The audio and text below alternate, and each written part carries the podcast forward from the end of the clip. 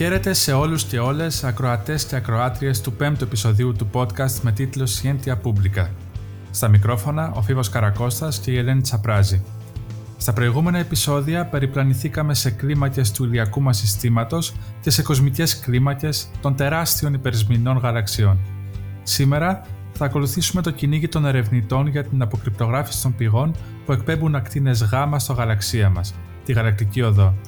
Τα εργαλεία τους είναι το τηλεσκόπιο High Energy Stereoscopic System που βρίσκεται στην Ναμίμπια και το Cherenkov Telescope Array, το οποίο η κατασκευή αναμένεται να ολοκληρωθεί το 2025. Συγκεκριμένα, Σήμερα θα μιλήσουμε για τη δημοσίευση του ΣΤΕΠΑ και των συνεργατών του στο περιοδικό Astronomy and Astrophysics το Νοέμβριο του 2020, στην οποία μοντελοποίησαν τα φυσικά χαρακτηριστικά των πηγών ακτίνων γάμα στο γαλαξία μας, χρησιμοποιώντας παρατηρήσεις από το τηλεσκόπιο High Energy Stereoscopic System, καταφέρνοντας μάλιστα να κάνουν και προβλέψεις για την ποιότητα των παρατηρήσεων του τηλεσκοπίου επόμενης γενιάς Cherenkov Telescope Array.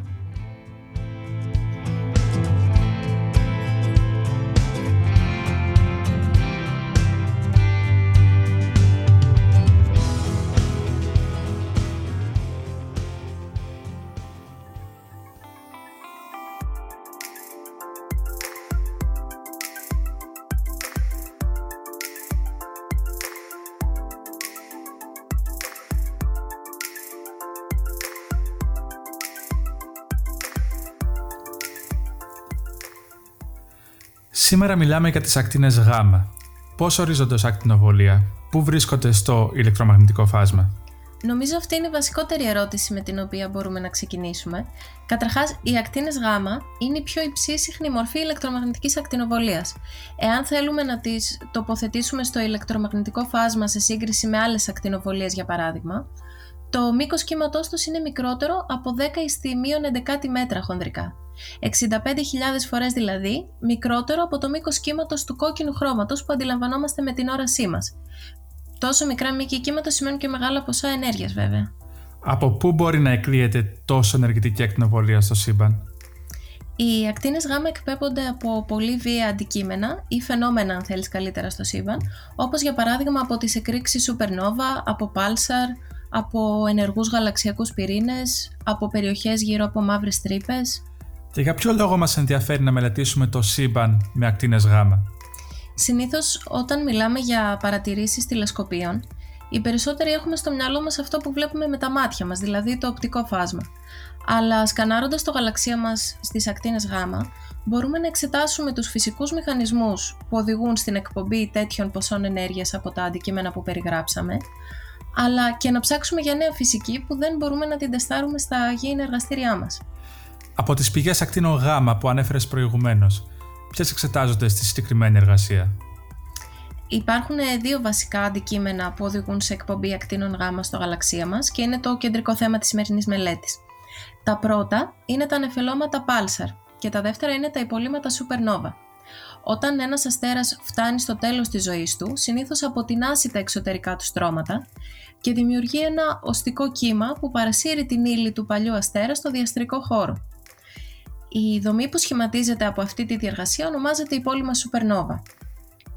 Υπό συγκεκριμένες συνθήκες τώρα, στο κέντρο αυτού του νεφελώματος μπορεί να βρεθεί ένας pulsar, ένα περιστρεφόμενο σώμα δηλαδή, που έχει πολύ ισχυρό μαγνητικό πεδίο και μπορεί να φέρει και το δικό του νεφέλωμα, το λεγόμενο νεφέλωμα pulsar.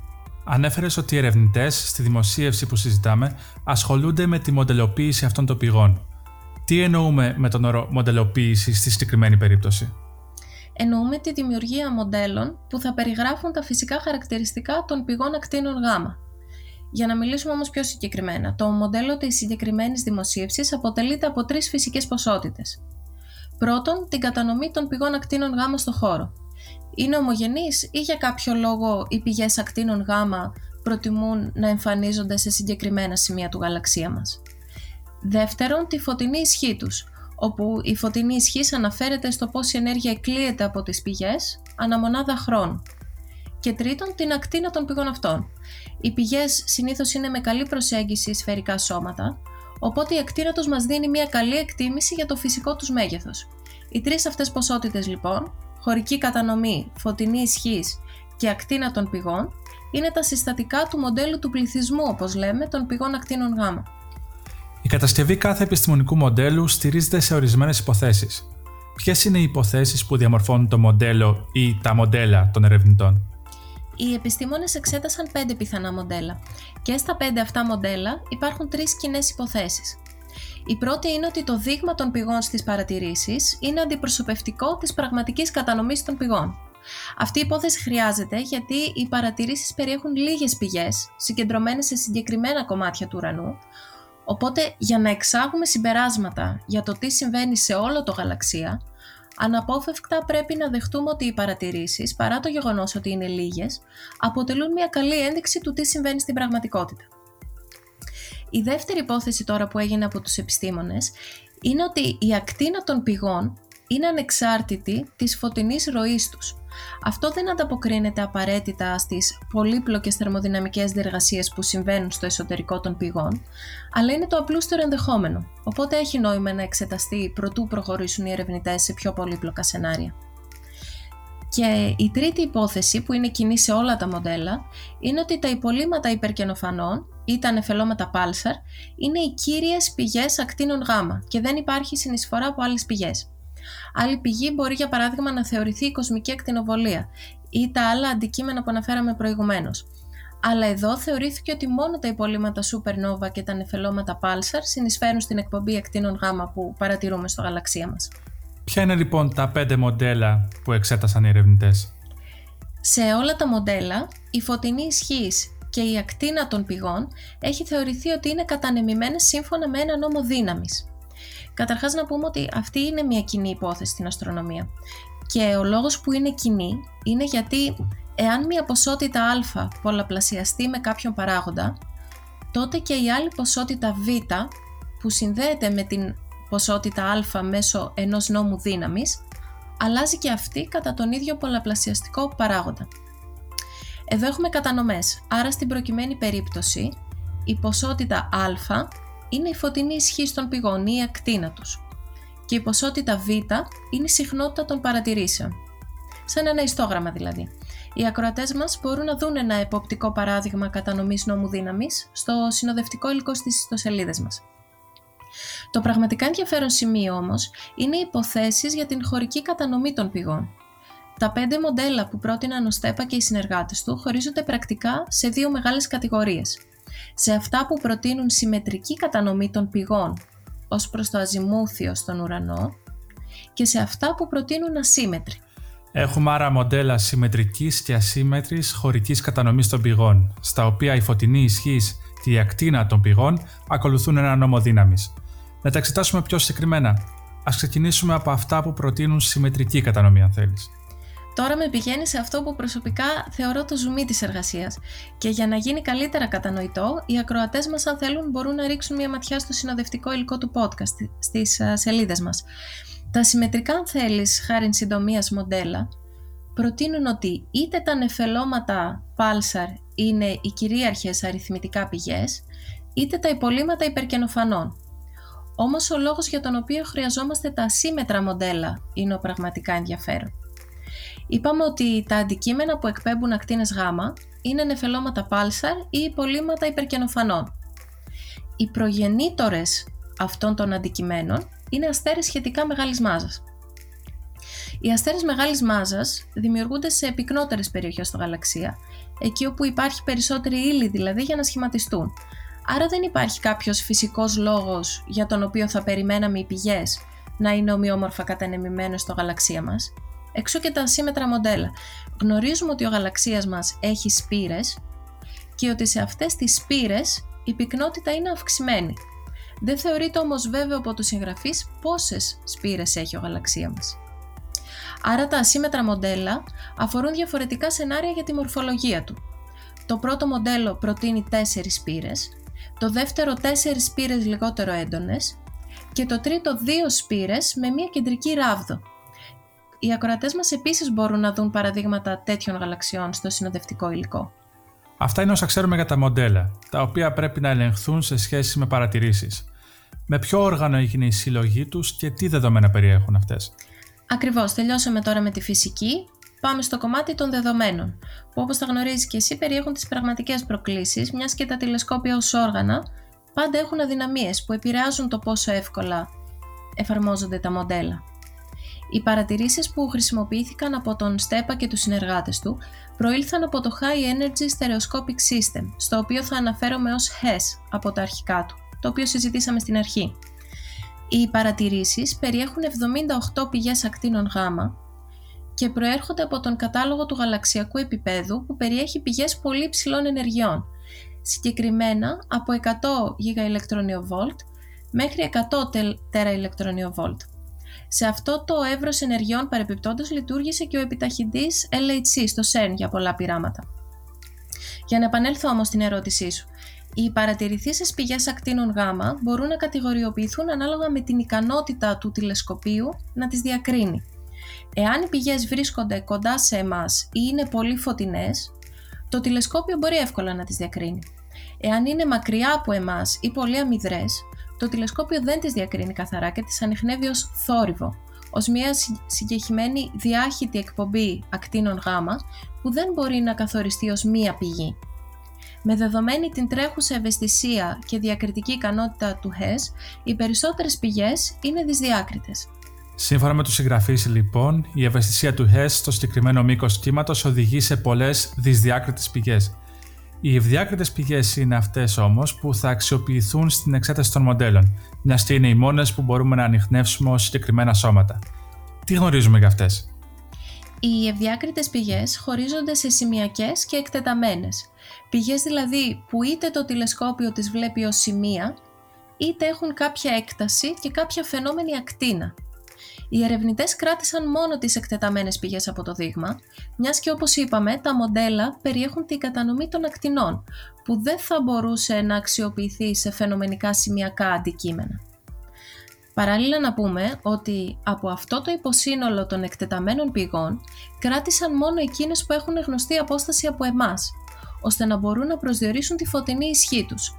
Εμείς ως παρατηρητές μετράμε τη φωτεινή ροή, η φωτεινή ροή καθορίζεται από την πραγματική λαμπρότητα του αντικειμένου, την έκτασή του αλλά και από την απόστασή του. Μπορούμε να το καταλάβουμε καλύτερα αυτό εάν σκεφτούμε δύο ίδιους φακούς να φωτίζουν σε διαφορετικές αποστάσεις από εμάς. Παρόλο που έχουν την ίδια ισχύ, εκείνον που βρίσκεται πιο μακριά από εμάς θα τον βλέπουμε πιο αμυδρό, δηλαδή θα μετράμε μικρότερη φωτεινή ροή. Γνωρίζοντας την απόσταση των πηγών λοιπόν, και έχοντας τη φωτεινή ροή από τις παρατηρήσεις, μπορούμε να υπολογίσουμε την πραγματική λαμπρότητα των πηγών, τη φωτεινή ισχύ δηλαδή. Κατανοητό. Ανέφερες ωστόσο ότι οι παρατηρήσεις ελήφθησαν από συγκεκριμένα σημεία του ουρανού. Πώς επηρεάζει αυτό την εφαρμογή των μοντέλων στις παρατηρήσεις; Πολύ καλή ερώτηση. Όπως είπαμε, τα πραγματικά δεδομένα κρύβουν κινδύνους. Και γι' αυτό το λόγο χρειάστηκε οι επιστήμονες να συνθέσουν μία συνάρτηση που διορθώνει τις παρατηρήσεις για μερικές αποκλίσεις των δεδομένων αν θέλεις από τις υποθέσεις που έχουν γίνει. Οι αποκλίσεις αυτές είτε προέρχονται από το τηλεσκόπιο, είτε τη στρατηγική που επιλέχθηκε για το σκανάρισμα του ουρανού με αυτό. Η πρώτη πρόκληση αφορά το γεγονός ότι οι παρατηρήσεις ελήφθησαν όπως είπαμε από συγκεκριμένα σημεία του ουρανού και όχι ομογενώς. Η δεύτερη πρόκληση αφορά το γεγονός ότι όσο πιο εκτεταμένη είναι μία πηγή, τόσος περισσότερος είναι και ο θόρυβος του υποβάθρου, μιας και το τηλεσκόπιο έχει πεπερασμένη ευαισθησία και διακριτική ικανότητα. Προκειμένου να συμπεριληφθούν λοιπόν αυτοί οι δύο παράγοντες στην εξαγωγή των αποτελεσμάτων, ο ΣΤΕΠΑ και οι συνεργάτες του εφάρμοσαν στα δεδομένα αυτήν τη συνάρτηση διόρθωσης που ουσιαστικά εξαρτάται από τη φωτεινή ισχύ και την ακτίνα των πηγών.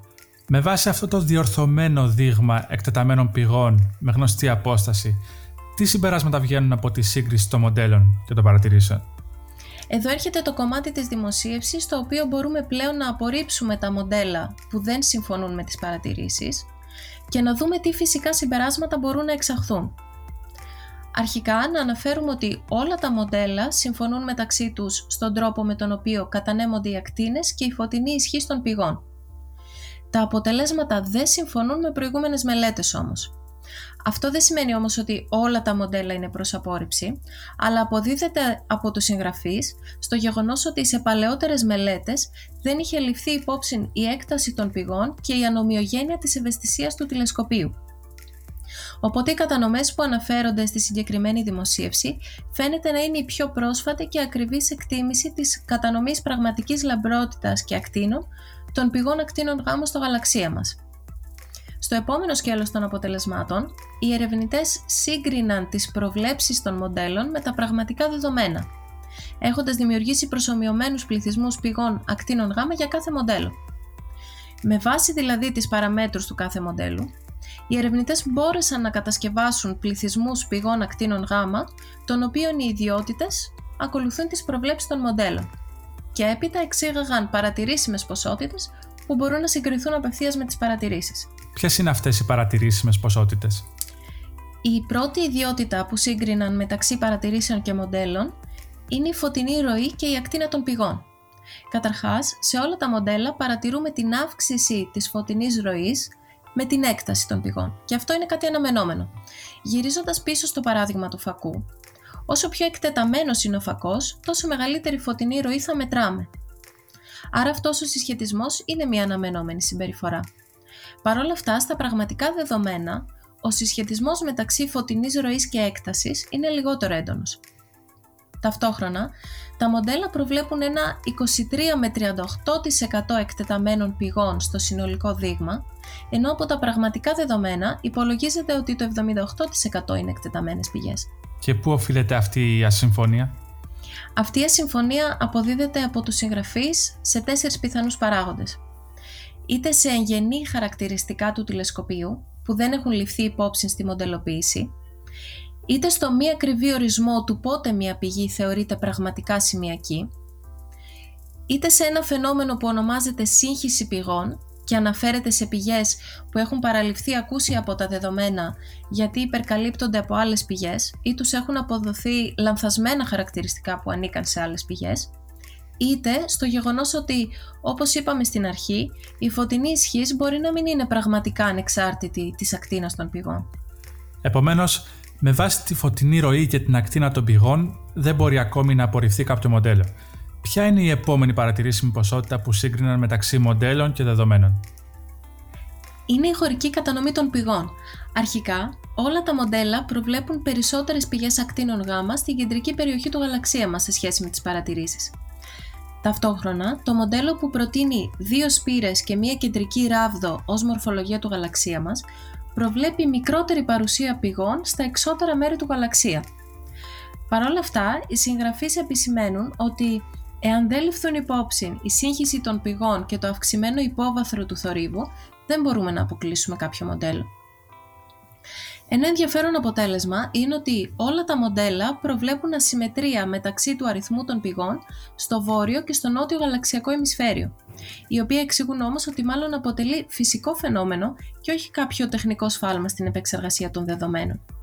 Και το τελευταίο αποτέλεσμα σχετικά με τη χωρική κατανομή είναι ότι το μοντέλο με τις τέσσερις λιγότερο έντονες σπήρες διαφωνεί κατά πολύ με τις παρατηρήσεις. Άρα, με βάση τη χωρική κατανομή των πηγών, υπάρχει ένα μοντέλο υποψήφιο προς απόρριψη. Υπάρχει κάποια άλλη ποσότητα που αξιοποιήθηκε προκειμένου να εξεταστούν περαιτέρω τα μοντέλα; Ναι, υπάρχει και μία τρίτη ιδιότητα που σύγκριναν με τις παρατηρήσεις και είναι ο μέσος αριθμός πηγών που είναι ανιχνεύσιμες από το τηλεσκόπιο HESS. Και πάλι, το μοντέλο με τις τέσσερις λιγότερο έντονες πύρες διαφωνεί κατά πολύ με τον μέσο αριθμό ανιχνεύσιμων πηγών που προβλέπεται για το τηλεσκόπιο, τουλάχιστον εάν τα ανεφελώματα Pulsar ή τα υπολείμματα υπερκενοφανών είναι η κύρια προέλευση των ακτίνων γ. Συμπερασματικά, τι δείχνουν τα αποτελέσματα της συγκεκριμένης έρευνας; Το πρώτο συμπέρασμα που προκύπτει είναι ότι η δεδομένη της διαφωνίας του μοντέλου του γαλαξία με τέσσερις όχι ιδιαίτερα έντονες πύρες ως προς τη χωρική κατανομή των πηγών και το μέσο αναμενόμενο αριθμό ανιχνεύσιμων πηγών, αυτό δεν αποτελεί αντιπροσωπευτική περιγραφή της κατανομής των πηγών ακτίνων γάμων στο γαλαξία μας. Το δεύτερο συμπέρασμα είναι ότι ο πραγματικός αριθμός των πηγών στο γαλαξία μας κυμαίνεται από 800 με 7.000 ανάλογα με το μοντέλο και το 13 με 32% αυτών των πηγών δεν είναι ανιχνεύσιμες με τα τρέχοντα τηλεσκόπια. Θυμίζω ότι εδώ μη ανιχνεύσιμες ή δυσδιάκριτες πηγές είναι αυτές των οποίων την εκπομπή την παρατηρούμε ως διάχυτη ακτινοβολία, μη προερχόμενη από συγκεκριμένα αντικείμενα. Τέλος, ο Στέπα και η ομάδα του έκαναν μία πρόβλεψη για το μέσο αριθμό ανιχνεύσιμων πηγών για το τηλεσκόπιο νέας γενιάς Cherenkov Telescope Array που αναφέραμε στην αρχή. Και τα αποτελέσματα δείχνουν ότι, ανάλογα με το μοντέλο, το Cherenkov Telescope Array θα μπορέσει να εντοπίσει 295 με 457 πηγές ακτίνων γάμα στη διάρκεια λειτουργίας του.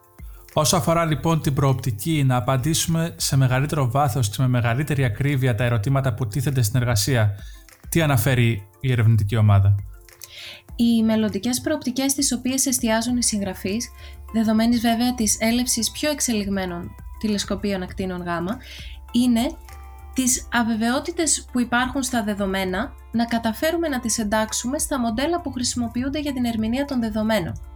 Η πρώτη αβεβαιότητα είναι το φαινόμενο της σύγχυσης των πηγών, πηγές των οποίων τα χαρακτηριστικά μπερδεύονται με αυτά κάποιων άλλων στην ουσία. Η δεύτερη πρόκληση είναι ότι υπάρχουν πηγές με μη πλήρη δεδομένα, για παράδειγμα πηγές των οποίων την απόσταση δεν γνωρίζουμε, ή και πηγές που είναι σημειακές, άρα δεν μπορούμε να εκμεταλλευτούμε τη φωτεινή ισχύ και την ακτίνα τους στην εξαγωγή συμπερασμάτων με τα τρέχοντα μοντέλα. Η τρίτη και τελευταία μεγάλη πρόκληση είναι η ενσωμάτωση υφασματοσκοπικών πληροφοριών για τις πηγές που θα μας επιτρέψουν να συγκρίνουμε τα αποτελέσματα με αποτελέσματα σε άλλα μήκη κύματος. Εάν ληφθούν υπόψη όλοι αυτοί οι παράγοντες λοιπόν στη μοντελοποίηση του πληθυσμού των πηγών ακτίνων Γ, θα είμαστε αρκετά κοντά σε μια ακριβέστερη κατανόηση των φυσικών μηχανισμών που τις τροφοδοτούν αλλά και του περιβάλλοντος που τις φιλοξενεί.